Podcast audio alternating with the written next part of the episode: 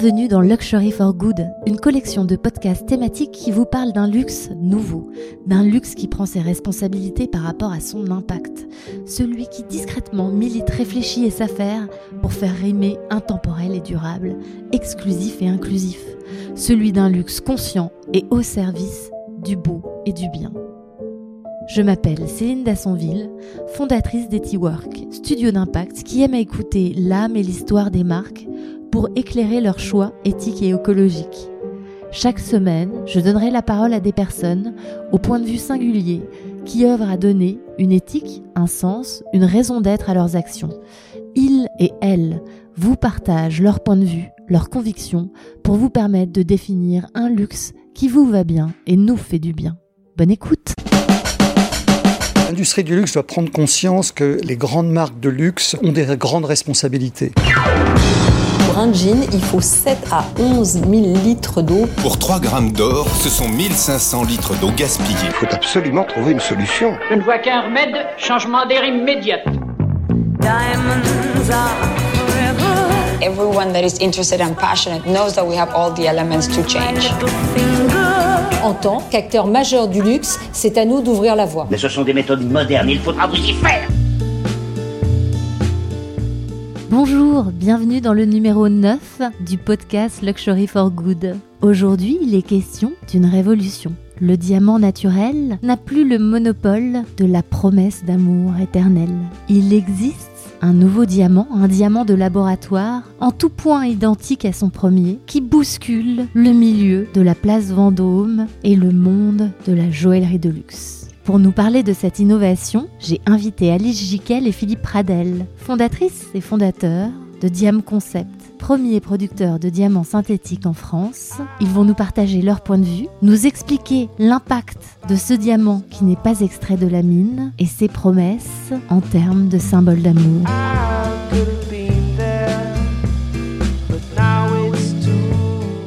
Bonjour Alix, bonjour Philippe. Est-ce que vous pourriez vous présenter? Eh bien, euh, je suis Alix, Alix Jiquel, je suis professeur des universités et euh, président de la société Diam Concept. Je suis donc Philippe, euh, moi j'ai un passé euh, d'ingénieur et de dirigeant d'entreprise et j'ai rejoint Diam Concept à sa création il y a maintenant quatre ans et où j'assiste Alix dans, dans dans la montée industrielle ou semi-industrielle de notre société, et je suis par ailleurs son mari. Et Philippe est directeur général de la société, il a oublié de le dire. Donc j'ai les deux cofondateurs de Diam Concept qui sont des moitiés dans le travail et des moitiés dans la vie euh, personnelle.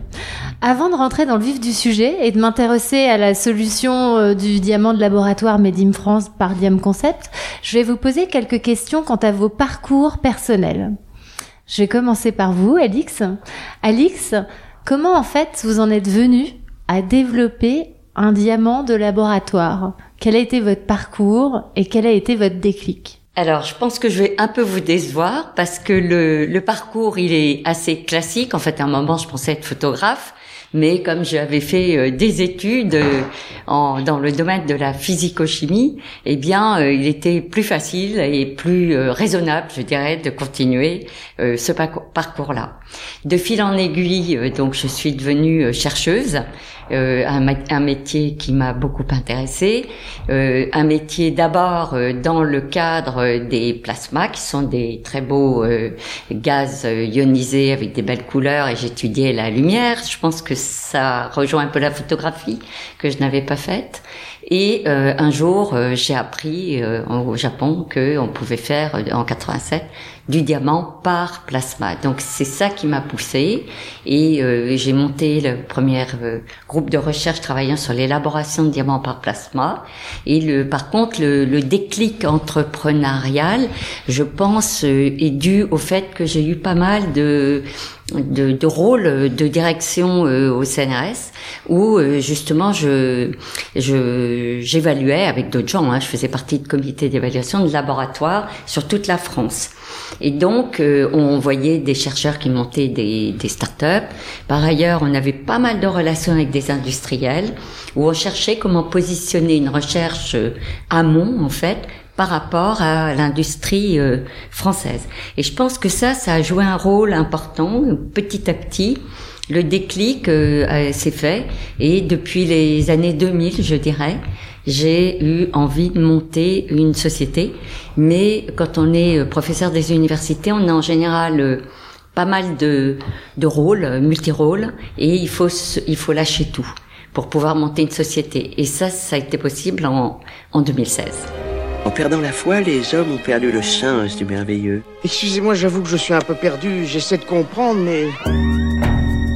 J'ai eu une révélation, une vision. C'est un déclic. Il y a eu comme un, un bon mélange qui d'un coup a fait une, une sorte de révélation. Alors, qu'est-ce qui s'est passé en 2016 qui a fait que vous avez fait un peu quand même vos adieux au CNRS ou vous avez continué à poursuivre cette histoire mais de manière différente puisque c'est à ce moment-là que vous fondez euh, Diam Concept. Diam Concept. Alors, je vais, je vais le dire assez franchement.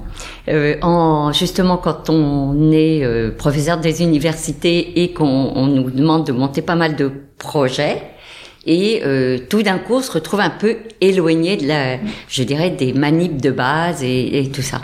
Et moi je en fait un bon moyen ça a été de monter de créer une société. Et alors là j'ai pu retourner dans le laboratoire euh, pour faire de la R&D donc avec une option différente puisque c'était quand même en vue de production. Et en fait nous sommes restés pendant longtemps quatre ans et demi dans les locaux du CNRS. Donc c'était une autre manière de développer les choses sur un sujet euh, qui me passionnait. Donc vous avez été incubé par le CNRS pour créer une solution française de diamants pour la joaillerie, puisque euh, au laboratoire c'était de la haute technologie. Nous travaillons sur la haute technologie. Mais comme ça, j'ai pu aussi sortir des résultats de la recherche. Ça faisait longtemps que je pensais, je trouvais qu'il fallait arriver à sortir des résultats de la recherche vers le monde socio-économique. Ça, c'était quelque chose qui m'apportait vraiment à ce moment-là. On sent une envie d'entreprendre. Mm. Est-ce qu'il y a eu un déclic ou une conscience de se dire que peut-être euh, ce diamant de laboratoire portait en lui une promesse écologique? Ou est-ce que euh, c'est uniquement la recherche ou la passion euh, d'une maternité d'une entreprise, on va dire, d'un suivi d'un projet de recherche qui aboutit, qui vous a motivé? Alors à ce moment-là, c'est évident que pour faire des, des diamants de, de joaillerie, on se tout de suite, on est dans le problème environnemental, le problème éthique. Donc ça, c'est quelque chose qui était en moi au moment de la création de la société. Alors peut-être pour nos auditeurs, ce que vous affirmez, que quand on pense au diamant, il y a forcément une problématique éthique ou environnementale. C'est peut-être pas euh, ce qu'il y a dans l'inconscient euh, de tout un chacun. Donc est-ce que vous pouvez expliquer un tout petit peu euh, en quoi euh... bah, Pourquoi peut-être euh, on peut questionner euh, le diamant dans son éternité euh... bah, si, si je voulais répondre en, en deux mots, au, au, début des années 2000, il y a Leonardo DiCaprio qui a fait un film euh, que beaucoup ont pu voir, hein, qui s'appelle Les diamants du sang. Blood Diamond. Blood Diamond in oui. English, hein, qui a beaucoup sensibilisé un grand nombre de, de personnes, dont, dont nous, dont, dont vous, je présume. Donc cette euh, cette sensibilité, elle est arrivée, on peut le dire quand même par là, parce que c'est vrai que moi personnellement, comme je suis issu du milieu industriel et d'un milieu qui exploitait par ailleurs bah, parfois des mines, je connaissais ce sujet et le sujet de faire évoluer les mines vers une approche plus plus responsable, ce qui est un, sujet difficile. Donc, euh... mmh. il y a les diamants de zone de conflit, bah, pas forcément, parce qu'en même temps, euh, quand on est euh, dans la joaillerie, euh, on voit euh, le produit fini, c'est-à-dire que la bague dans son écrin, euh, voilà, sur la place Vendôme, et euh, bah, on ça, ça, ça, enfin, ça, ça n'évoque pas nécessairement en fait euh, des sujets éthiques ou écologiques. Absolument. Et c'est là où Leonardo DiCaprio, euh, je pense, a fait réfléchir euh, le monde euh, sur les problèmes des mines pour les diamants. Et ensuite, il a financé la première entreprise, ou c'était pas exactement la première dans la réalité, mais la première, une des toutes premières entreprises produisant des diamants de joaillerie et des diamants de joaillerie de surtout du côté du blanc pour les États-Unis relativement gros. Donc euh, ça, ça a été, nous, on, on a surfé sur cette vague-là, en compte tenu du fait que ça prenait un essor extraordinaire.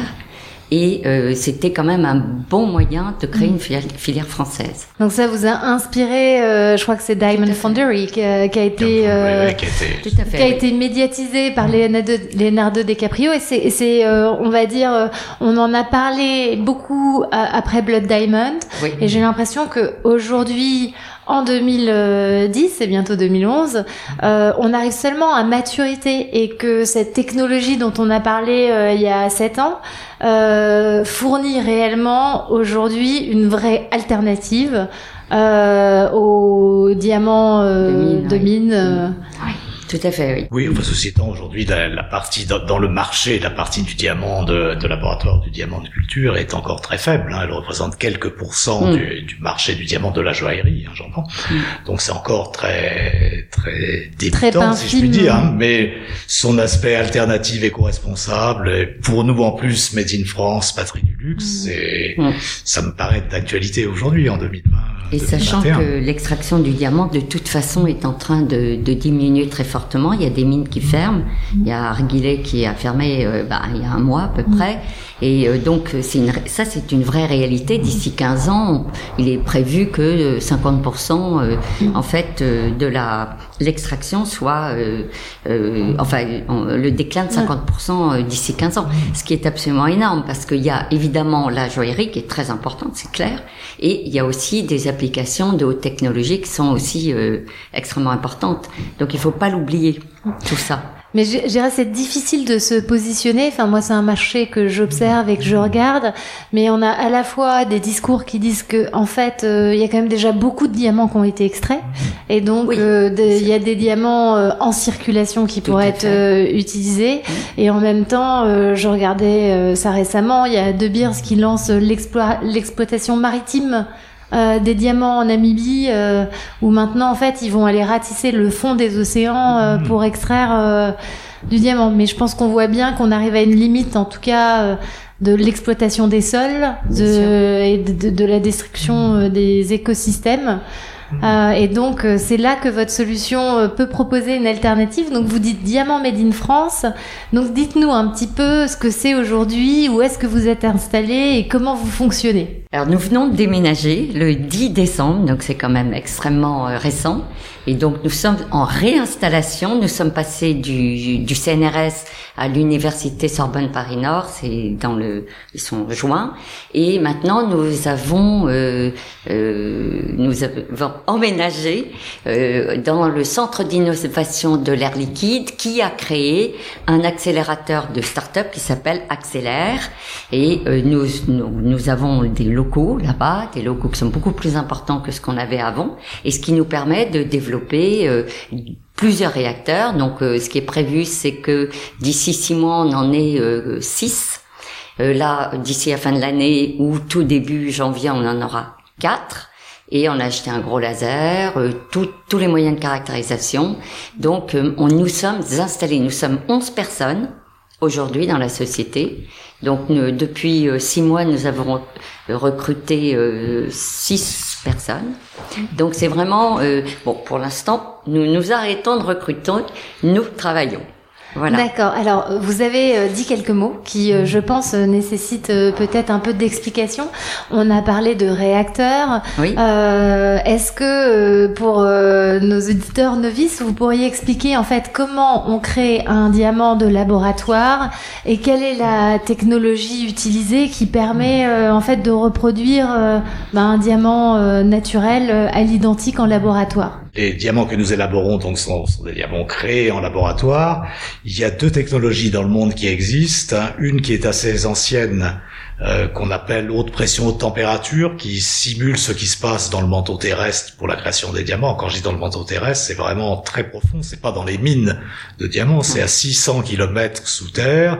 Et de temps en temps, il y en a un qui arrive à remonter à la surface, mais on simule ça. C'est la technologie HPHT, haute pression haute température, qui a été mise au point il y a déjà très longtemps, elle, et qui a beaucoup été utilisée pour euh, les outils de forage, de découpe, enfin les applications, je dirais, anciennes du diamant, qui à l'époque fabriquaient des diamants d'assez mauvaise qualité cristalline, à l'époque, hein, euh, mais qui étaient suffisantes pour les travaux de découpe, de forage et autres, en profitant de l'extrême dureté du, du diamant.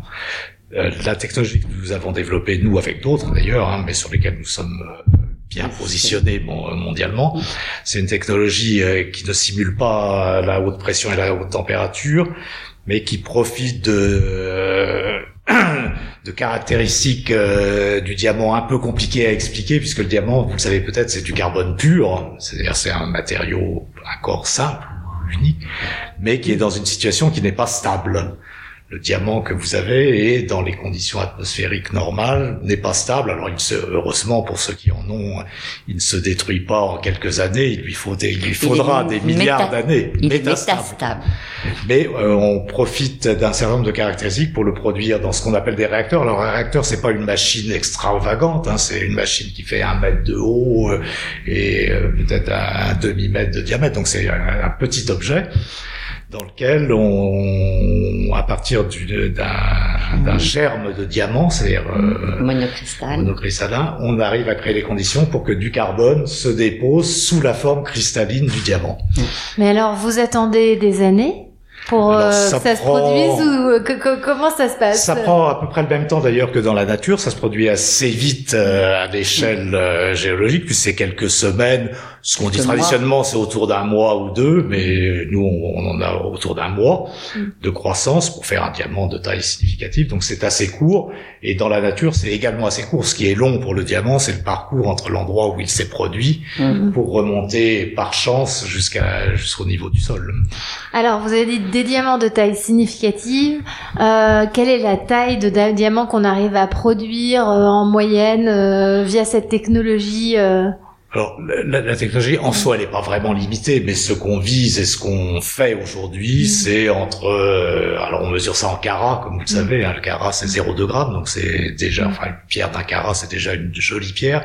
Nous, on produit principalement entre 0,5 carats et 2 carats, qui est la fenêtre du marché de la joaillerie, hein, des bagues de fiançailles, que sais-je. Mm. Rien ne nous empêche de faire plus gros si on le souhaite, mais c'est un autre, un autre marché, on le fera sans doute dans le futur, mais aujourd'hui mm. notre cible est plutôt entre 0,5 et 2 carats, ce qu'on produit aujourd'hui. D'accord. Et alors, je sais que dans le diamant, il y a quelque chose qui est extrêmement important, c'est-à-dire que on parle souvent des 4C. Donc là, on a parlé du caratage et donc euh, euh de, de, de la taille et du poids. Euh, il y a aussi des des sujets de couleur, euh, des, des sujets de de de, de, de pureté au sens gémologique. Exactement. Qui n'est pas la même pureté que nous au sens atomique. Voilà, c'est des crapauds. Voilà, on peut avoir des, crapauds, dans, dans ces pierres. Je sais peut-être pas le terme. C'est pas ce qu'on veut, mais. Voilà. Donc, est-ce que vous pouvez euh, un petit peu nous expliquer comment ça se passe euh, dans ce diamant euh, euh, donc euh, qui pousse dans ces réacteurs. Comment est-ce qu'on arrive euh, à travailler sa couleur et comment est-ce que ça se passe comme dans la nature Alors les atomes qui vont changer la couleur, les atomes au sens scientifique, c'était vraiment atomique. Hein, les atomes, pardon, atomique c'est obligatoire.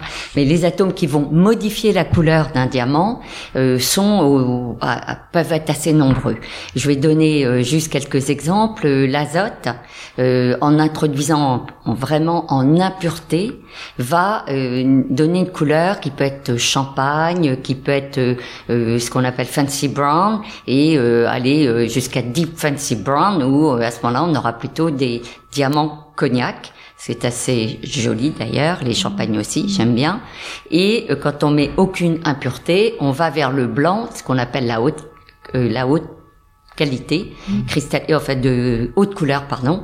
Et la haute couleur, euh, c'est D, E, F, G. Mm. Ensuite, il y a, euh, quand il y a un peu d'impureté, on va sur des couleurs un peu colorées, euh, mais pas beaucoup. Et puis après, on va sur les couleurs dont j'ai parlé, mm. champagne, fancy, etc. Si on met maintenant du bord à la place de l'azote, l'azote, on le respire hein, tous les jours. Bon, le bord, c'est une, une, autre, un autre atome qui est et euh, que l'on peut introduire et on va obtenir du diamant bleu. Ceci se fait également dans la nature puisque par exemple, les, les diamants de Louis XIV, le Hope, mm. qui a été enfin retaillé un certain nombre de fois, vendu, euh, etc. Donc, il a du bord à l'intérieur. Et nous, dans nos réacteurs, on peut introduire ce, cet atome-là et donner euh, donc cette couleur bleue. C'est quelque chose que nous ne faisons pas aujourd'hui mais euh, sur lequel on réfléchit très très réellement euh, pour avoir euh, pour le faire. Mais ça, ceci demande. il y a aussi les diamants roses qui sont. Alors les diamants roses, oui. Alors les diamants roses. Alors qu'est-ce qu'on met là Alors là, on est, on va mettre de l'azote. D'accord. Et ensuite, il y aura un traitement haute pression de température mm. euh, suivi ou euh, pré-traité par un faisceau d'électrons. Ça, c'est plutôt les diamants roses. Et les diamants rouges, il faut des, des, des faisceaux euh, de, de, particules beaucoup plus énergétiques en partant d'un diamant qui a euh, eu du, de l'azote également et un traitement haute pression haute température. Le traitement de haute pression haute température peut être fait avant ou après en fait l'illumination le, euh, par un faisceau euh, de radiation. Et est-ce que vous aujourd'hui, Diam Concept, vous êtes capable de faire à la fois de la technologie euh, CVD, enfin de et euh, de l'high pressure high température, ou vous utilisez uniquement une technologie euh, oh, euh Nous utilisons uniquement une technologie, la technologie donc de plasma et euh, uniquement cette technologie. D'accord. Et euh, juste pour clarifier, parce que nos auditeurs, pareil, ne le savent peut-être pas, euh, ce diamant, en fait, euh, est-il euh, différent du diamant issu du milieu naturel? Est-ce qu'on peut, euh, enfin voilà, est-ce qu'on voit une différence? Est-ce que ou est-ce que c'est la même chose? Alors tout d'abord, comme, comme je l'ai dit tout à l'heure, le diamant c'est du carbone pur, c'est un matériau extrêmement simple, puis c'est un, seul atome, c'est pas un mélange, c'est pas donc c'est du carbone pur et le diamant que nous élaborons c'est exactement le même que le diamant qu'élabore la nature à 600 km sous terre. 200 km. 600 kilomètres sous terre, puis ça monte à 200 par des méthodes que, inconnues, par des mouvements, et de 200 kilomètres sous terre, à travers ce qu'on appelle des kimberlites, là, qui est un système bien connu des géologues, des mm. petits volcans, ils remontent directement de 200 à la surface. Et mm. donc, pour chercher des diamants dans le monde, il faut trouver ces kimberlites qu'on trouve malheureusement pas en France, mais dans les pays connus comme le Canada, la, Russie, du Sud, l'Australie, la Russie. Mm. Et autour des kimberlites, en général, il y a des diamants. Donc c'est exactement le même produit, le même. Donc à l'œil, vous ne pouvez pas faire la différence. Avec une loupe, c'est extrêmement difficile et peu de gens peuvent y arriver. Pour vraiment faire la différence, il faut des outils euh, scientifiques euh, complexes euh, où on regarde les plans de croissance, que sais-je encore. J'avais cru euh, lire que, en fait, c'est par radiation. Enfin, c'est en regardant la manière dont d'aimer la pierre, qu'on arrive à faire des distinctions, mais que à l'œil nu ou au microscope, c'était quasi impossible de, de, de, de voir la différence. Il n'y a, pas de différence, fondamentalement. Les scientifiques savent, euh, savent trouver les différences, mais mm. c'est le même produit. Euh, en fait, il n'y a pas de différence. On peut reconnaître éventuellement un processus de croissance, euh, par des méthodes euh, euh, qui permettent d'aller observer, par exemple, le, le, le, schéma des dislocations, qui sont des mm. défauts cristallins mais atomiques, donc mm. ça ne se voit pas, mais on peut éventuellement savoir si c'est un diamant qui est aujourd'hui, hein, je dirais aujourd'hui, mm. qui a été créé en laboratoire ou créé dans les mines, et en plus haute pression de température ou créé dans, par plasma. Par contre, euh, le jour où il y aura plus du tout de dislocation dans les pierres, mm. on pourra pas savoir. Ce sera absolument pas possible. Mais l'histoire, pour nous, n'est pas là, puisque nous, nous voulons que sur les certificats, il soit marqué que ce sont des diamants faits en laboratoire. Alors ça, c'est intéressant, c'est-à-dire que euh, vous voulez revendiquer euh, ce statut de diamant de laboratoire euh, pour des histoires écologiques, pour des histoires dont on a un peu abordé en début d'interview, qui sont de, de respect des droits humains et de garantie éthique. Il y a ça. Et puis euh, il faut juste que le consommateur soit euh, parfaitement au courant de ce qu'il achète, c'est normal. Mm. Euh, moi j'irais même jusqu'à dire euh, les diamants de mine, je ne comprends pas pourquoi on dit pas que tel diamant vient de telle mine ou je trouve que c'est dommage parce que là on pourrait dire bah, tel diamant il vient de tel laboratoire, il a été élaboré ben, par plasma, par haute pression température. Pourquoi on ne dit pas? C'est c'est c'est ce serait normal. Alors je pense que c'est une des tendances, c'est-à-dire que c'est vrai que le luxe avait un peu échappé à- au sujet de la traçabilité, Ouais, parce qu'il y avait une culture du secret, mais que aujourd'hui, face aux attentes de la génération milléniale et euh, Oui. aux, aux attentes euh, croissantes aussi de la conscience de ce que peut être euh, l'impact d'une mine ou euh, de ce que peut être euh, de, ce que peut représenter la pierre, aujourd'hui, je pense qu'on s'en approche de plus en plus et que le diamant de laboratoire aide aussi à ce qu'il y ait plus de transparence euh, dans, dans le Oui, secteur. Ça c'est vrai aussi. Donc Mm. c'est un jeu en fait qui est intéressant Mm. d'ailleurs Mm. De faire Mm. bouger en fait les frontières, les limites euh, euh, et du diamant de mine et, et de nos diamants à nous de- d'être de plus en plus clairs. Et euh, ce que je trouve euh, important aussi à dire, c'est que euh, le diamant de laboratoire bénéficie euh, des certificats euh, euh, comme ouais. sur les euh, diamants euh, de mine et que euh, on- il y en a de très bonne qualité, il y en a de moins bonne qualité, il y a aussi tous fait. les prix et, euh, Oui, oui. et euh, on ne fabrique pas que du diamant parfait, euh, je pense Bah, en laboratoire. Non, non, non. Il y a la même diversité de production que dans les mines. Mm. où On trouve des très belles pierres et puis des pierres médiocres. Mm. Et ben, dans nos productions, on a aussi ces, ces phénomènes euh, qui sont Mm. très difficiles à maîtriser, de petits défauts, de donc on a aussi tout le même panel, si je puis dire, de qualité, sachant Mm. que nous, chez DM Concept, ce qu'on vise quand même, c'est plutôt la très haute qualité. Voilà, ce qu'on vise comme euh, Mm. comme idée, puisqu'on veut être euh, cette alternative éco-responsable, made in France, du luxe à la française. On vise plutôt le haut de gamme, ça n'empêche pas d'en Mm. faire aussi d'autres, hein, mais des avec des couleurs. Moi, je, et je- avec des couleurs. J'insiste euh, là-dessus parce que dans la nature, par exemple, il y a des les, les couleurs, par exemple, type cognac. Il y a des belles pierres, mais euh, souvent elles ont pas mal de défauts.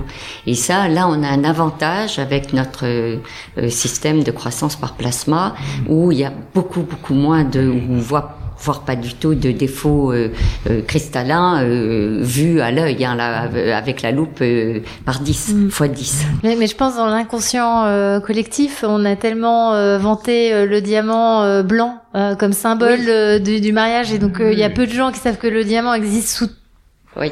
beaucoup de couleurs, euh, en tout cas dans la nature. De même que moi, quand j'ai découvert euh, l'industrie des saphirs, je pensais que tout, je sais pas pourquoi le saphir c'était bleu, alors que bah non, il y a autant de couleurs le de rose, sa- voilà, il y a- ouais.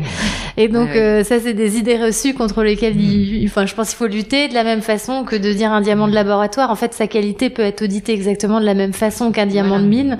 Après, c'est des enjeux un petit peu Mm. différents qu'on travaille. Je reviens sur un petit sujet qui fait un peu polémique hein, dans le secteur. Euh, C'est-à-dire, est-ce que ce processus euh, de fabrication du diamant de laboratoire, il est très énergivore ou pas? Et euh, quelle est sa relation euh, quant à son impact environnemental? Oui, alors ça, c'est bien sûr un sujet qui nous tient à cœur, sur lequel, comme on dit aujourd'hui, dans le, il y a énormément de fake news colportées par les uns ou par les autres. La situation, elle est très simple et pour nous, elle est extrêmement facile à mesurer. Le, le, le- le diamant de culture que nous faisons donc dans ces, dans ces réacteurs, sa principale source d'émission de CO2, puisque c'est le, le sujet, c'est sa consommation d'électricité. Donc, euh, c'est facile à mesurer, c'est facile, nous l'avons fait. Après, nous produisons en France où l'électricité est décarbonée, donc euh, tout calcul fait et juste auditable par qui l'on veut, ça fait environ pour une pierre de 1 carat 20 kg de CO2 émis Mm. avec le mix énergétique français. Euh, Il y a eu des études commanditées par les uns ou par les autres sur les mines qui Mm. sont pas très claires, mais qui sont en gros au moins à 200 kilos Mm. de, de CO2, donc 10 fois plus. Donc c'est-à-dire ce qu'on produit, c'est clairement, facilement mesurable à 10 fois moins de rejet de CO2 que la meilleure supposée des mines, c'est-à-dire celle qui Mm. n'est pas dans un endroit isolé où pour produire son électricité, c'est des diesels. Et, euh, le- moi, moi qui étais Mm. mineur, je sais bien, les mines sont souvent dans des endroits isolés, non raccordés au réseau. Mm. Ben, Mm. vous produisez votre électricité par des diesels, donc là c'est le c'est c'est le champion Mm. des des rejets. Hein, et donc les meilleurs des mines peuvent éventuellement être autour de 200 kilos, et nous sommes à 20, donc 10 fois moins, et 20 c'est vraiment rien. Ce qui est important aussi, c'est de se dire vous êtes dans un contexte où vous êtes en France, où on Ah oui, produit avec de l'énergie décarbonée, et donc du coup, euh, c'est une, c'est une proposition euh, euh, qui n'est pas la proposition de tous les diamants de euh, laboratoire, parce que euh, c'est important d'avoir à l'esprit que toutes les solutions se valent pas et qu'il existe peut-être euh, des endroits où on fait des Il y a diamants. d'autres pays que la France qui ont de Voilà. l'énergie décarbonée. Il y a la Suisse, Ouais. la Norvège, la Finlande, et puis il y a des pays qui n'ont pas d'énergie décarbonée du tout. euh, la Pologne, Mm. l'Allemagne, pour parler de l'Europe. Et puis si on parle plus loin, pour parler de l'Inde ou de la Chine. Bon, mais en France et dans plusieurs autres pays, on a de l'énergie décarbonée électrique et on, ça nous conduit à un bilan extrêmement Mm. favorable. Et l'hydrogène, tu peux en parler? Alors, on, on consomme aussi de l'hydrogène. L'hydrogène, c'est un sujet très très à la mode aujourd'hui. Dans, dans, dans nos réacteurs, on consomme un peu d'hydrogène. Donc, on a regardé en détail le- l'origine de notre hydrogène, hein, puisque chaque euh, l'hydrogène industriel, c'est l'hydrogène produit en général avec des produits pétroliers, avec des rejets de CO2. Bon, on a regardé si on garde ce type d'hydrogène industriel, ça ferait peut-être au maximum un kilo de plus, c'est-à-dire vraiment rien. Mais nous regardons sérieusement aussi. Mm. Et comme nous sommes hébergés euh, par l'air liquide pour l'instant, Mm. vous imaginez comme c'est un de leurs vecteurs euh, favoris aujourd'hui euh, que nous. Donc c'est vraiment un de nos soucis principaux. Quoi. C'est on est dans une entreprise de valeur sur euh, le CO2, mais pas que sur le CO2, sur le social, l'environnemental. On a eu déjà un embryon de politique RSE euh, qu'on que vous allez mettre mettre en place. Et Ah, alors, qui est déjà, qui est déjà qui- en place. Hein. qui est qui déjà Aujourd'hui, par exemple, Alix a dit tout à l'heure qu'on vous êtes venu en vélo, 11. non On est à la parité euh, Je suis venue en méthode. homme-femme euh, dans nos Ah oui, oui. sociétés. Ah oui, c'est on vrai. est à la parité Ouais. Pratiquement, exactement. pratiquement. Ah, sur 11, ça peut pas tomber juste, donc il y a 6 hommes. On va être tous femmes. bientôt, Ouais. là, il y a un petit Ouais. décalage. On voit au passé ou à l'avenir Au présent. Si jamais tu abandonnes l'espoir dans les jours de détresse, alors c'est que ta force n'est que faiblesse. L'avenir inconnu se déroule vers nous. Je l'affronte pour la première fois avec espoir.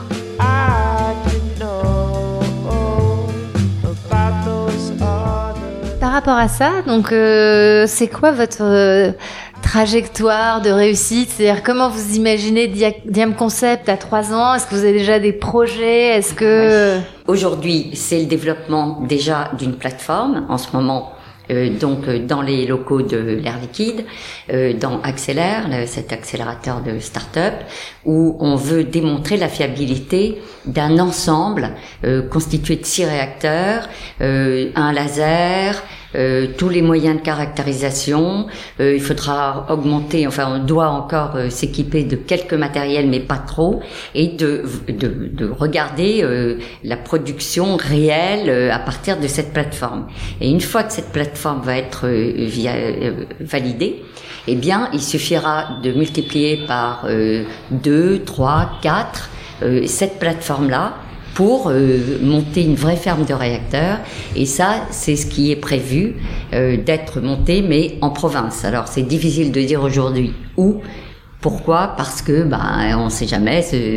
Il faut être sûr euh, que ça se passe avant de- d'annoncer euh, où ça se passe. D'accord, donc faut vous suivre sur les réseaux sociaux, faut vous soutenir euh, pour savoir où peut-être euh, vous allez vous implanter euh, un jour. Voilà. Alors moi, ce que j'aimerais savoir aussi, c'est euh, euh, donc vous êtes un fournisseur de l'industrie euh, du, du secteur du luxe et de la, de, de la joaillerie. Donc euh, quelle est votre vision euh, par rapport à votre proposition de valeur? Est-ce que euh, vous voyez un regain d'intérêt ou est-ce que vous êtes considéré comme un troublion euh, du marché? Tu veux Alors, répondre? oui, je, euh, nous, on- comme on, comme on vous l'a dit, là, on est dans une entreprise en croissance, donc on, Ouais. est, on représente aujourd'hui une toute petite partie de la production, et on a une entreprise en croissance qui va produire donc quelques milliers de pierres bientôt, puis qui va avoir un atelier de production plus important euh, dans deux ans, c'est pas dans, dans dix ans. Donc notre euh, notre vision de, de croissance, elle est relativement simple aujourd'hui. Alors on ne regarde pas dix ans encore. Après, ça dépendra du marché. Ceci étant, vis-à-vis du marché, c'est extrêmement simple. Aujourd'hui, c'est un marché de demande. D'une part, il y a beaucoup de demandes parce que l'ère du temps, les milléniums, les demandes du diamant de laboratoire ou du diamant de, de culture. Et puis l'autre euh, grande tendance, nous, sur laquelle on travaille, c'est des partenariats avec des grands joailliers convaincus que euh, ben, ils doivent réinventer le, leur métier. Je crois qu'enfin toute la filière luxe française, l'industrie du luxe français doit se réinventer dans les années qui viennent, que ce soit sur le diamant, sur l'or, sur les peaux, sur les tissus. Donc euh, aujourd'hui, c'est vrai qu'on peut paraître un peu trublion, mais de moins en moins. L'ensemble. Donc vous sentez plutôt euh, un moi, intérêt. Je suis très confiant dans le dans le fait que la transition, oui, oui. comme on dit Ouais. aujourd'hui, et l'intérêt se fera évidemment. Il faut du temps, et nous on n'est pas en, on n'est pas en conflit sur ce sujet. Nous, en tout cas, peut-être qu'il y en a qui se sentent en conflit avec nous, mais nous on est en conflit avec personne. C'est-à-dire c'est une transition qui prend son temps, mais elle est inéluctable. Et moi, si je peux me permettre de rigoler un petit peu, la, la politique menée par De Beers de dire on va vous faire des diamants euh, cheap et pour les milléniums et de mauvaise qualité, c'est une erreur historique de marketing, c'est évident. Alors je sais pas si c'est une erreur historique ou une volonté euh, de Ouais, c'est une préserver. volonté de détruire ce marché. La, la volonté, Voilà, elle est de de- détruire ce marché, mais c'est une erreur historique parce que dire aux milléniums qui sont les clients déjà d'aujourd'hui, mais surtout les clients de demain, que pour eux la seule chose qui est bien, c'est du cheap et de la mauvaise qualité, c'est inconcevable. Donc ça, tout ça va changer. Moi, j'en suis convaincu, mais il faudra un petit peu de temps. oui. Ah, je pense que ce qui est important, et on en a parlé un peu, c'est d'informer le consommateur pour qu'il puisse exercer ses choix. Puisqu'il peut y avoir, en fait, euh, euh, chacun peut choisir. Il faut pouvoir choisir en étant éclairé sur euh, bah, à la fois l'impact social, l'impact environnemental, la proposition de valeur que ça comporte.